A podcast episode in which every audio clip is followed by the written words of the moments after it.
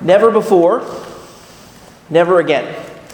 You can find that little phrase on the back of each of my family's photo yearbooks. Each year we kind of collect the photos up and throw them into a yearbook, kind of working through the seasons. And at the end of it, typically we'll put this little phrase never before, never again.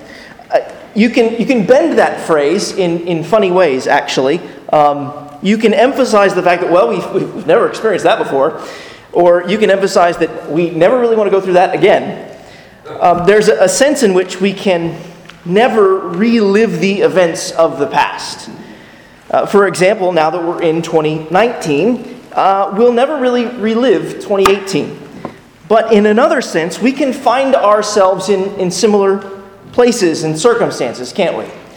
Um, maybe we struggled with depression in 2014, and we find that in 2019 we're struggling with it again. Or, or perhaps we found ourselves uh, maybe exceedingly lonely in 2011. And while God some, brought, brought some relief the following year, when, when 2013 rolled around, we found ourselves doing battle with loneliness again. Maybe we battled cancer in 1992, but then in 2019 we're afflicted again. If you've lived long enough, then you know that life like a roller coaster, it, it undulates, it moves up and down. Uh, life is like an ocean. There are, there are waves and there are troughs between the waves. To use biblical imagery, there are, are hills and there are valleys in this life. If you've lived long enough, then you know that when you've come into a valley again. Uh, what do you do when you've been brought low? What do you do when you get stuck in a pit?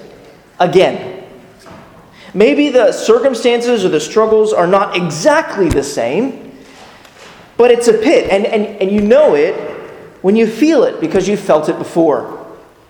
What do you do when you get stuck in a pit again? That's what Psalm 40 is about. The psalm that we're about to study together is about what do you do when you get stuck in a pit again? Now, maybe you think to yourself, this isn't really relevant to me. I don't, I don't know that I've ever been stuck in one of these metaphorical pits. Uh, well, don't worry. If you live, that's right. If you live long enough, you'll get stuck. Um, should the Lord Jesus tarry and should time continue to roll on, you'll find yourself in one soon enough. This is sadly part of life in this fallen world. So you're going to need Psalm 40 to know how to get out. And I've got uh, another bit of good news for you, too. After we look at Psalm 40 together, then you will know that at least this room full of people can help you when you get stuck. And you can help them too. So, so what is the message of Psalm 40? What insight can we gather from David about what to do when you're stuck in a pit again? Well, David's insight is, is surprising. When you get stuck in the pit again, David essentially says, Remember the last time God delivered you. Remember what He did before. And patiently plead with Him to do it again. Remember what happened before and ask for God to do it again. That's what we're going to think about this morning as we turn and look at Psalm 40 together. If you're using one of the Bibles, uh, you can find the passage on page 468. Uh, feel free to turn to Psalm 40 now. When you, when you make it to Psalm 40, I think you'll see that there's a, an inscription at the top of the psalm that says something to the effect of, to the choir master, a psalm of David. This reveals that David is not only the, the principal author of the psalm, but that he intended it for corporate worship. He intended the people of God to sing about when they get stuck in pits, to sing about the difficult times. The people of Israel would have sung this as they gathered. David, he doesn't provide us with the historical circumstances for this psalm. But that, I think, makes the psalm all the more useful to the people of God in worship. Ancient Israelites, as they came to the temple with their desperate situations, they could connect with what David says on a personal level. And we too can learn from this psalm and more readily apply it to our lives when we feel we are in a desperate and helpless situation. You see, if we knew what David was going through, it would actually be easier for us to dismiss this psalm, right? If we knew what David was going through, it would be easier for us to say, oh, oh David was during, uh, enduring blank difficulty. I'm not going through that, so you know, that doesn't really matter to me.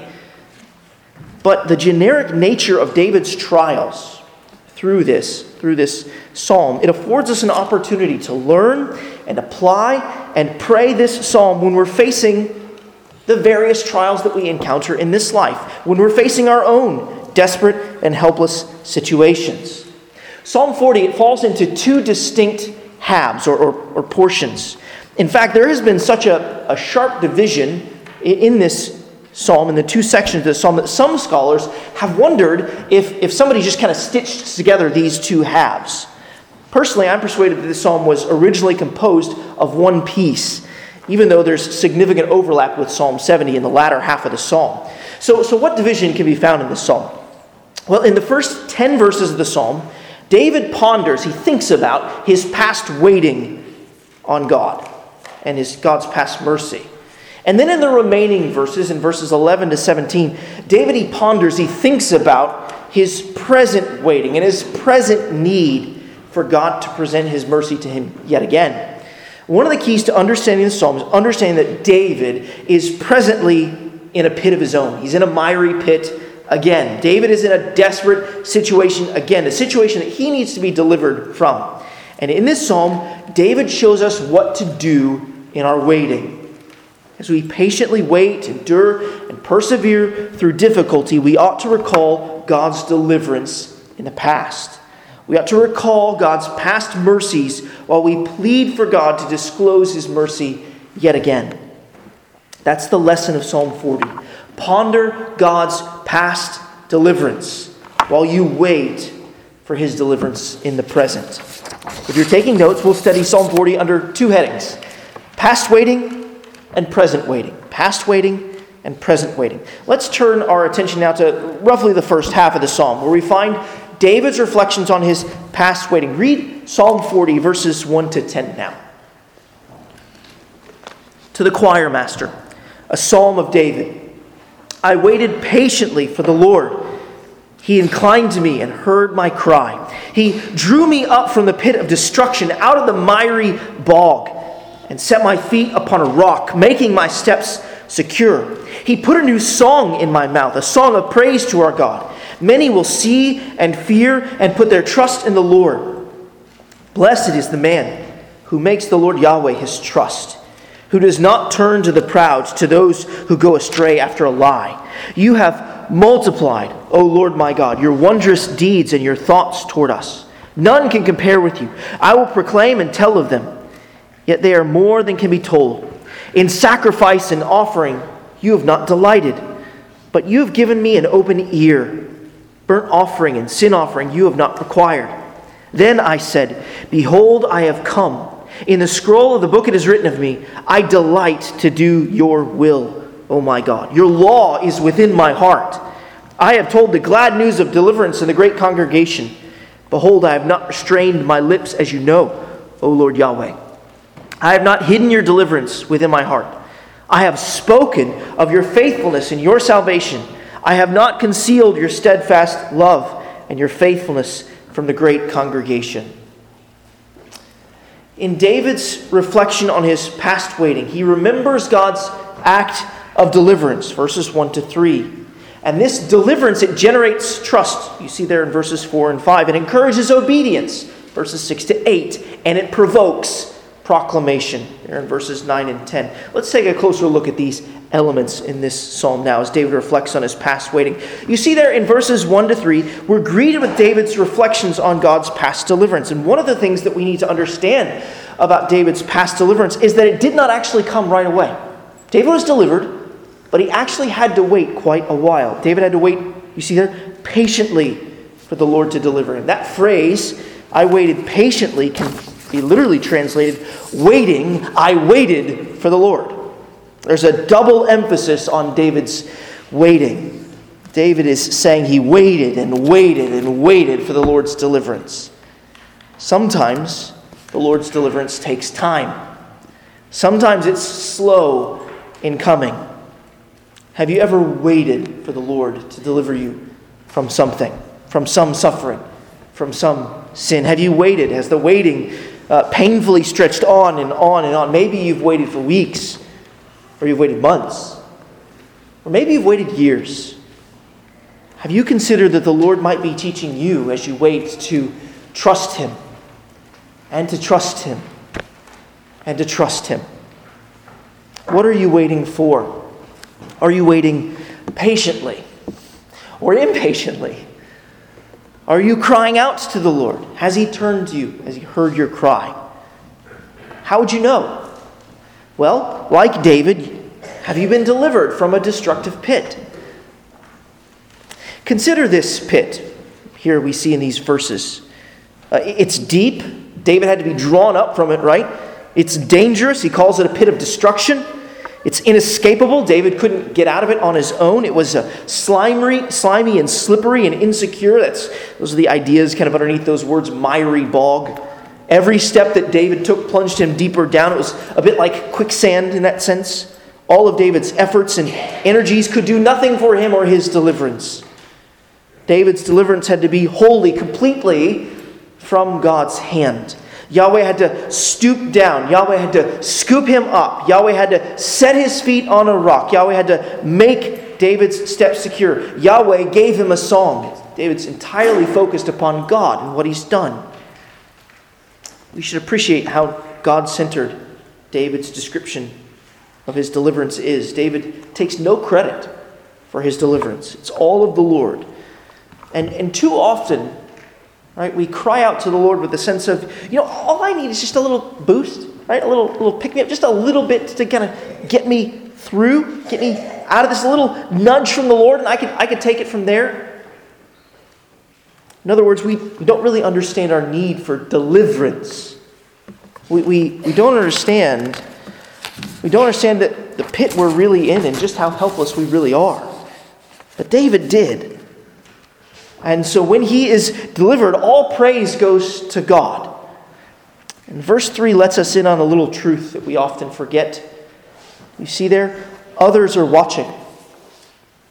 Uh, many will see and fear and put their trust in the Lord, David says. Others are watching as we are waiting upon the Lord. They're watching our waiting. Do they see our total dependence? Do they see our patient waiting in faith? Do they see us drawing near to God, crying out to Him? How we endure and how we wait and how we hope and how we trust God for deliverance can be used by God to generate trust, cultivate faith in others.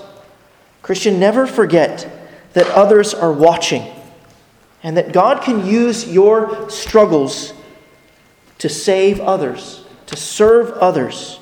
Your struggles are useful in God's hands. You may not like your struggles, and that's understandable. But remember that the Lord may use your struggles as you wait in faith. Wait upon Him. God can use your deliverance from a past pit to generate trust in others and the reverse is also true, isn't it? When we wait poorly, others can see that too. Let's purpose to wait patiently and pray that God will be pleased to use it to generate trust in others. Verses 4 and 5 continue this theme of trust while at the same time presenting a contrast. David is reminding us that the most blessed man, that the happiest man, is the man who makes the Lord his trust. There are different ways to try to get out of a pit. You can trust in God or you can trust in man. David is teasing out the implications for us of his past experience here in verses 4 and 5. He is in a, a backhanded way telling us that we ought to trust God for our deliverance. He makes it plain to us that it's folly to trust in the proud and the arrogant who think that they can rescue themselves from a pit. They're only going after a lie. The scriptures plainly teach that you cannot save yourself. You're lying to yourself if you think that you can get out of the pits that you fall into or that you walk into in this life. David calls us to learn from his experience of being rescued out of the pit, and he even broadens his view to include the experience of the people of Israel. Do you see in verse 5 how he pluralizes the rescue now? Verse 5 You have multiplied, O Lord, Yahweh my God, your wondrous deeds and your thoughts toward us. You see what David's doing here. He's calling worshipers, he's calling singers, the gathered congregation to remember how God rescued Israel from Egypt, from slavery in Egypt. He's calling to remember how he fed them from heaven, how he brought them across the Jordan, how he conquered the promised land. David is inviting his fellow worshipers to do what he did in verses 1 to 3, to remember the wonderful deeds of the Lord. God has done so many of them. And it's abundantly clear to David that God's great deeds outnumber and outstrip all the other so called gods. David even underscores the multitude of God's deeds through his poetic hyperbole there at the end of verse 5. David saying, Look, I'm, I'm going to tell everyone all of your deeds, but there are actually just too many for me to tell. Christian, think about your own life for a moment. Is this not true of you? Has God, has not God done so many things for you? Has he not performed so many wonderful deeds that it would be impossible for you to recount them all? Well, at least try to recount some, right? Let's, um, let's not skip Thanksgiving and go right to Christmas. At least recount some. Take some time during this month, especially a month that our culture supposedly pauses to give thanks, and truly give thanks to God for His work in your life. Maybe even take some time this afternoon and remember what God has done for you. Remember and rejoice. Remember the various pits that He's rescued you from. Remember the pit of hell that He's rescued you from. Remember the pit of being a spiritual orphan. Remember the pit of despair. Remember the pit of anxiety. Remember the pit of distress. Remember the various pits he has rescued from in this life. Even this past week, you were anxious about something on Tuesday. By the way, it's Sunday. You made it through, and the Lord has brought you out of it. Remember and rejoice. Remember and obey. That's what verses 6 to 8 are keying in on. You see, for David, his reflection upon his past deliverance reminded him that God's deliverance, God's rescue, brought about a desire to obey the Lord. Salvation, it, it cultivates gratitude and furthers sanctification through obedience. David acknowledges the Lord's pleasure in obedience through rather kind of stark terms. Twice he says that God has not delighted or required sacrifices, sacrifice and offering. But this is not precisely true, is it? I mean, of course, God required sacrifice and offering. We know that from the book of Leviticus, right? So, how can David say, burnt offering and sin offering you have not required? Well, let's remember that we're reading poetry here, and that poets often use sharply contrasting language to make a point. Let's also remember that David is reflecting upon his past deliverance. When God delivers his people, what does he really want? Does he really want a sheep or a goat? Is that what he really wants for us? Does he really want our money? Does he want our possessions? Is that why God delivers us? No. He wants our whole person, a sacrifice of self. That's what the phrase, but you have given me an open ear, communicates. Now, there are, are, are two ways this phrase communicates total dedication on, on the one hand, the phrase open ear brings to mind uh, the idea when slaves in the Old Testament decided to give themselves to lifelong service to their masters. You see, in ancient Israel, when one, one fell on hard times, he could enlist himself as a household slave to another Hebrew, and after he paid off his debt, or after a period of time, a set period of time, he could go free. But if he found the relationship with his master to be beneficial, then a slave could ask for a lifelong arrangement of service to his master.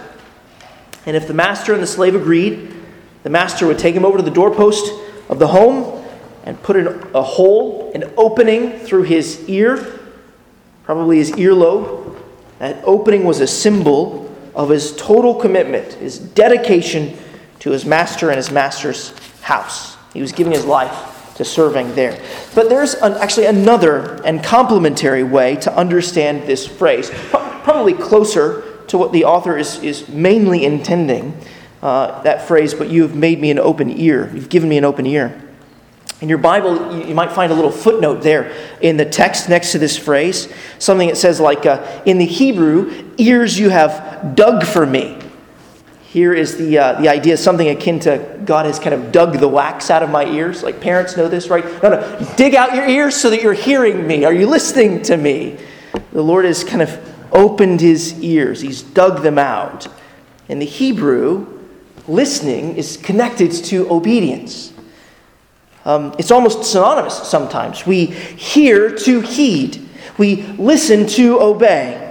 And what's interesting is that this stretch of verses it's quoted in the New Testament. We read them earlier in the service, quoted by the, the writer to the Hebrews.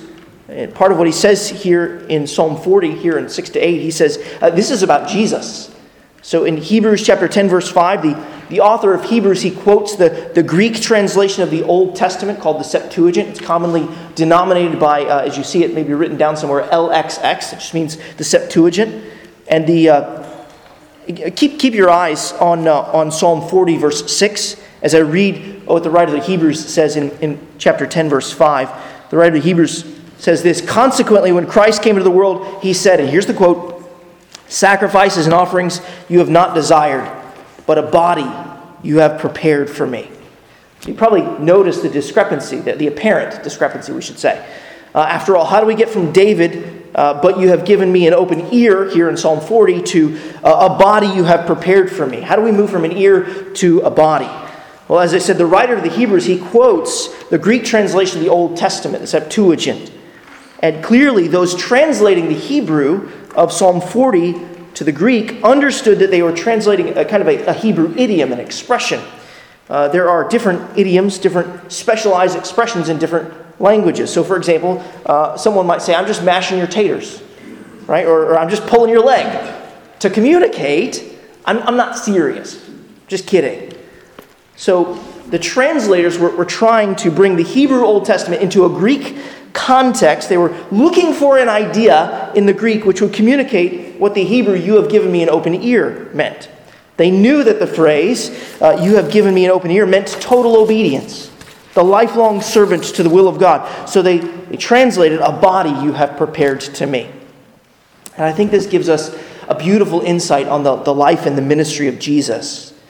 From Psalm 40 and Hebrews 10, we learn that Jesus was totally devoted, totally obedient to God the Father. He was the faithful, lifelong servant, as Isaiah prophesied. He was ready to give his whole body to God the Father. He, he had his ear always turned to what God the Father had to say and was always ready to hear and to heed. He was ready to offer his life. And though God did not require of him burnt offerings and sin offerings because he had no sin, he was ready to offer his whole life and body as a living sacrifice to God for us and for our salvation. His ear was totally open. He was eager to listen, eager to do what was written about him in the Old Testament. He was eager to do what was written him written of him in the scroll of the book there in verse 7. He was eager, ready, and willing to live the law of God for us. It was his heart's delight. Verse 8. This was part of Jesus' joy, so that he might rescue us from the miry pit. And having been rescued from the miry pit, it should be our heart's chief delight to do the will of God. Having been rescued from the miry pit, we should have open ears ears inclined and turned toward our God and His Word. So let us learn this lesson from David. He was rescued from a temporal pit of destruction, but because of Jesus, we have been rescued from an eternal pit of destruction.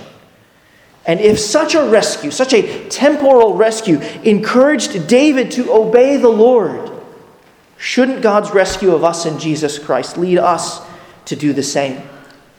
Dear Christian, remember your deliverance and obey with a glad heart.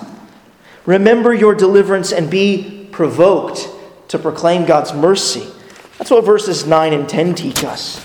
David told others about how God rescued him.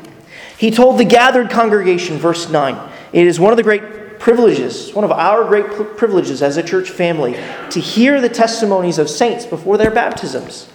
In their testimonies, they proclaim the glad news of deliverance before the congregation. The same is true for brothers we, we nominate to serve as elders. We ask them to share their testimonies because it's good and right for each and every one of us to reveal, to, to revel in God's great deliverance, to speak of his faithfulness and salvation. The scriptures call us, they command us to go and tell the good news of Jesus to others. So are we, are we concealing the steadfast love of our God? Or are we being provoked to proclaim the good news of Jesus Christ.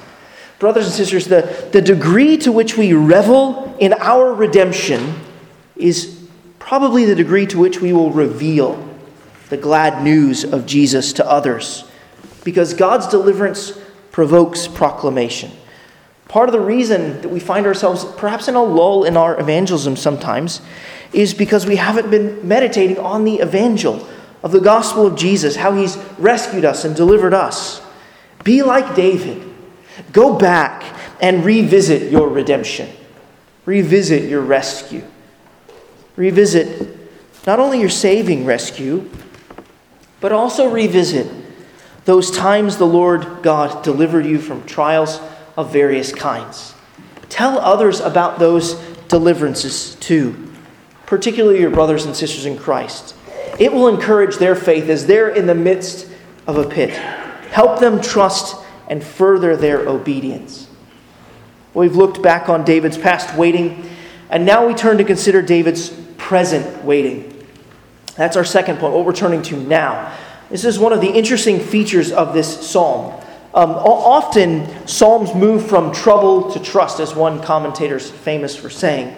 But Psalm 40, in a sense, moves from trust to trouble.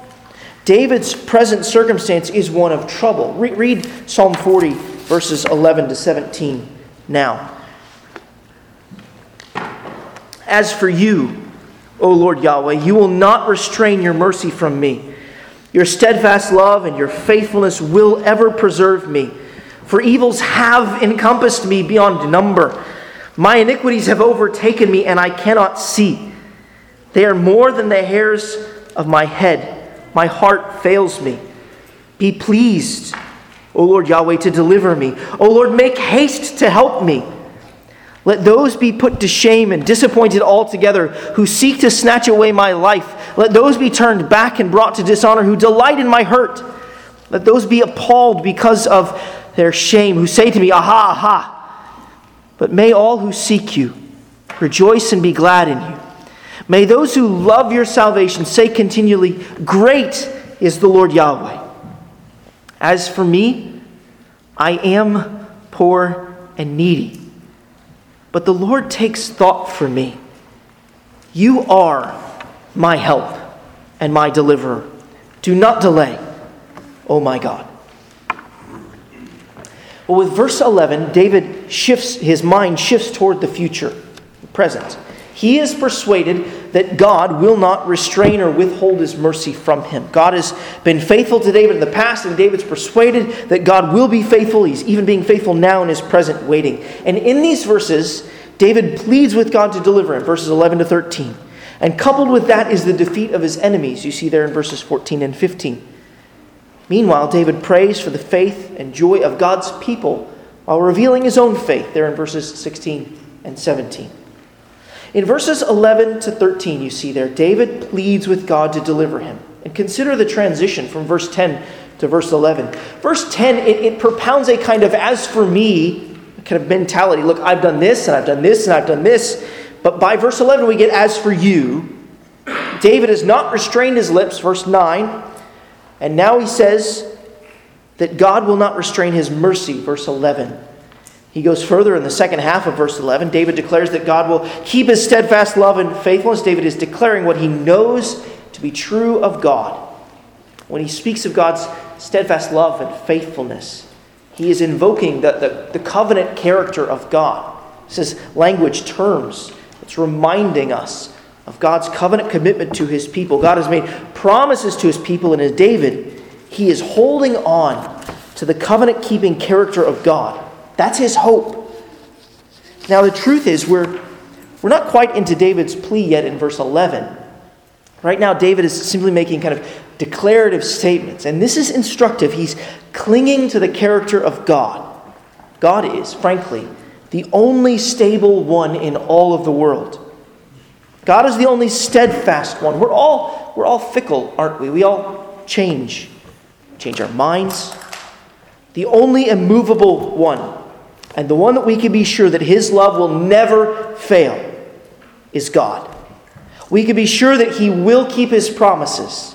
When you're in a pit of despair, cling to the character of God. With verse 12, David reveals what has gotten him into this present pit. Evils have encompassed David, and they are, are beyond number. Sadly, David has committed iniquities. Notice the, the plural there. Notice that David says that he has committed so many of them, more than the hair on his head. In verse 5, David said that, that God's wondrous deeds were too many to be recounted and proclaimed. And now in verse 7, that David says that his sins are too many to count. Just stop and think about David's honesty here. Uh, he takes responsibility for his sin.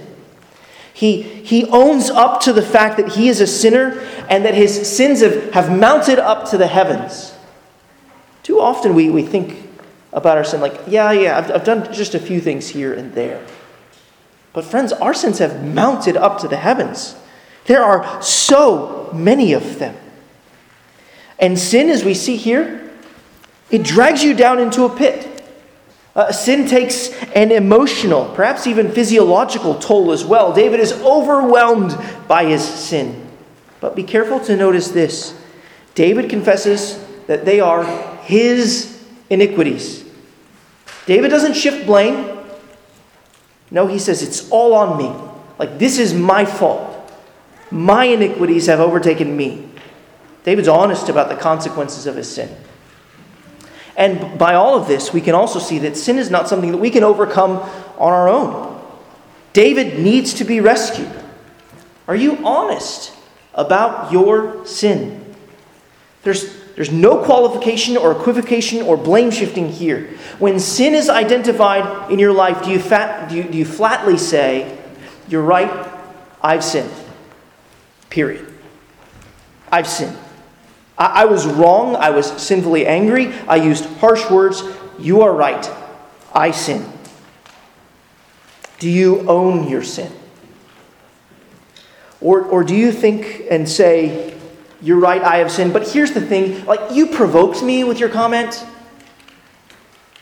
Or do you, do you say things like, You're right, I, I, I've sinned, but, but you've got to give me credit for kind of these other positive things that I just did? Do, do you think or say things like, You're right, I've sinned, but, but you've sinned too in exactly the same way? You're pointing your finger, but you got four coming back at you, or three, however many it is. Do you, do you say things like, you're right, I've sinned, but there, there was nothing else I could do. I, I had to do that. David doesn't qualify. There's another thing that David doesn't do. He doesn't say to God, look, look, this is unfair. He doesn't say, I don't deserve this. He knows that the afflictions he endures as a consequence for sins, his sins, are just. David's difficulties are the fruit of his sins. He recognizes that. It's, it's strange that so often we fail to recognize this in our lives, and we fail to recognize it because we're probably too busy equivocating or justifying or blame shifting, and worse, accusing God. David owned his sin and confessed it. Do we? If you really own your sin, I think you'll be overwhelmed by it like David was? Are you overwhelmed by your sin? Overwhelmed with sorrow, not for the difficulty your sin has brought upon you, but because by your sin you have not loved God or your neighbor as you ought. If you're overwhelmed by your sin, you need to know that there is one who can overcome your sin. David points us to him there in verse 13. David turns to God and he pleads with God to deliver him and help him. The only way out of our sin is the only one who can overcome it, and that is God. Look at his prayer there in verse 13. Be pleased, O Lord Yahweh, to deliver me. O Lord, make haste to help me. As in his past, in his present waiting, David turns to the only one who can help, to the only one who can deliver him from his destructive sin. Did you notice that even in his plea, David was submissive to the will of God?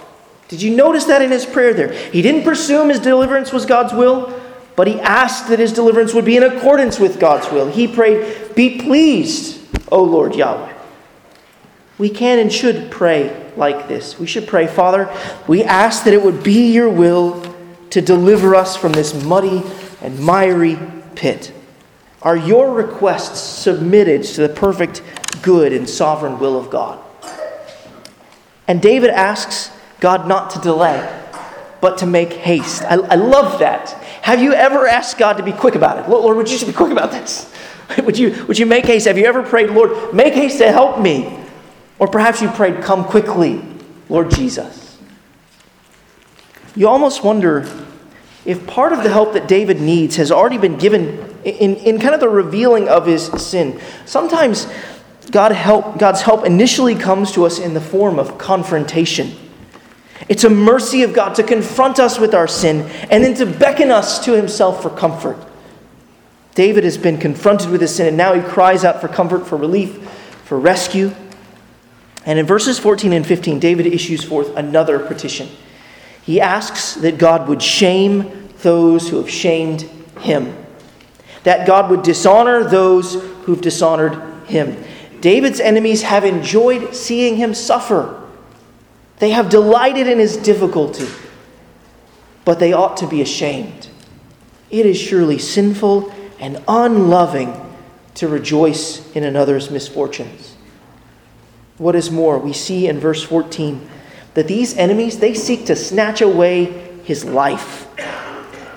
As we've thought about before, David is not seeking revenge. He's not vindictive or bitter. Rather, as the king of God's people, he knows that his defeat means the defeat of God's promises to send a son who will reign on his throne forever.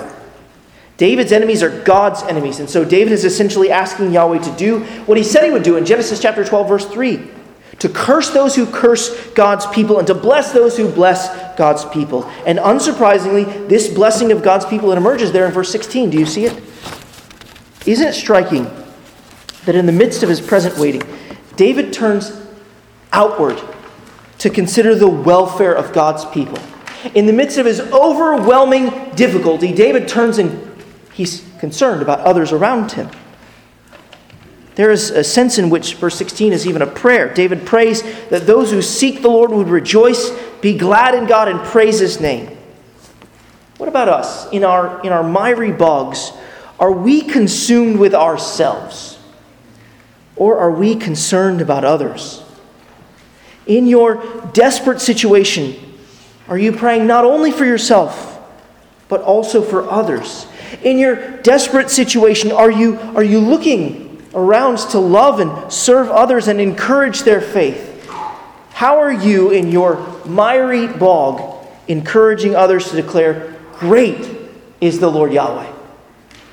If God has brought you low, or if you have descended into, pit beca- into a pit because of your sin, look around.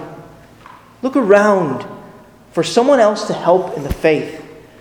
Find someone else to read the Bible with, to pray with, to meet a practical need.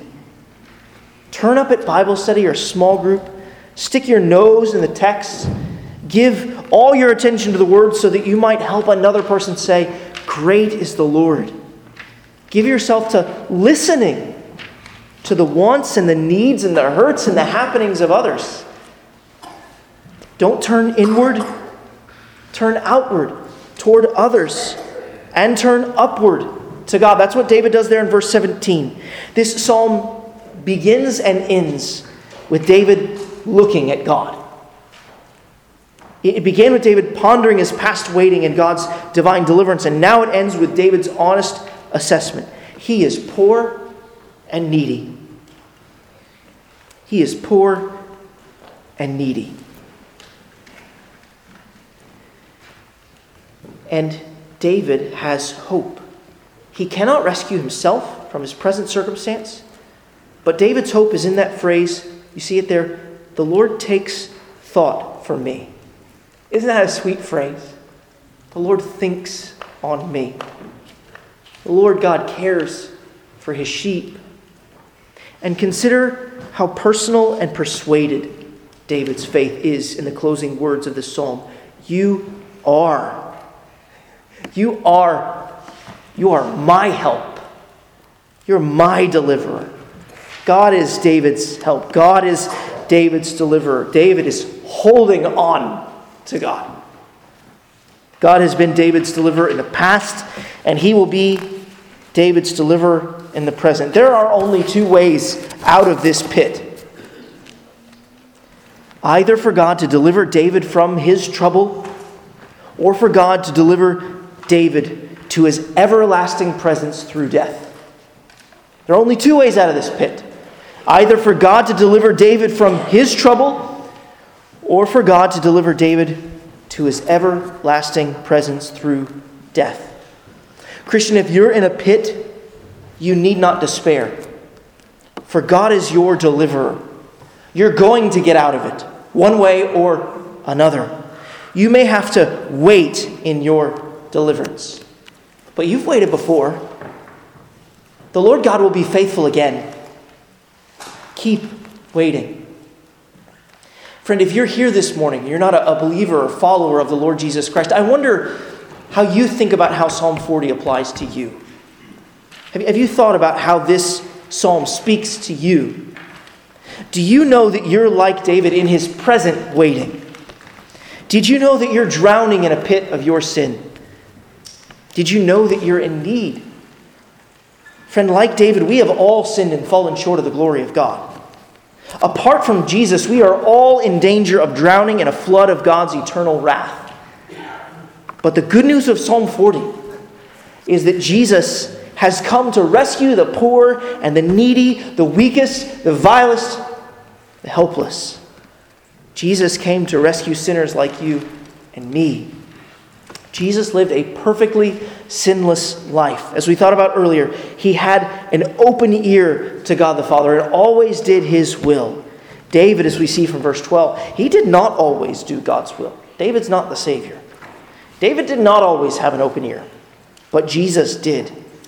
Having lived a sinless life, Jesus went to the cross, and the scriptures teach us that he was bruised for our transgressions, he was crushed for our iniquities. In other words, Jesus bore the punishment that was due to our sin. And if you can believe it, while he was hanging on the cross, suffering the shameful, shameful death, people standing around him mocked him, saying, Aha, save yourself and come down from the cross. Jesus did not survive the cross. He died. He went down into the pit of death. And there his body waited and waited and waited for three days. And on the third day, on a Sunday morning some 2,000 years ago, God the Father drew Jesus up from that pit of destruction. God the Father raised Jesus from the dead, never to die again. Will you see and fear? Will you turn from your sin? And put your trust in the Lord Jesus. His past deliverance, his resurrection from the dead is your only hope of being pit, uh, being delivered from the pit of sin that you're presently drowning in. Friend, the good news of the Bible is that God has delivered Jesus and that he can deliver you through Jesus. What he has done before, he can do again. Pray, verse 13. Pray, be pleased, O Lord, to deliver me. O Lord, make haste to help me. If that is your heart's genuine plea, then you can be assured, like David was in verse 17. You can be persuaded that God is your help and your deliverer. Friends, brothers and sisters in Christ,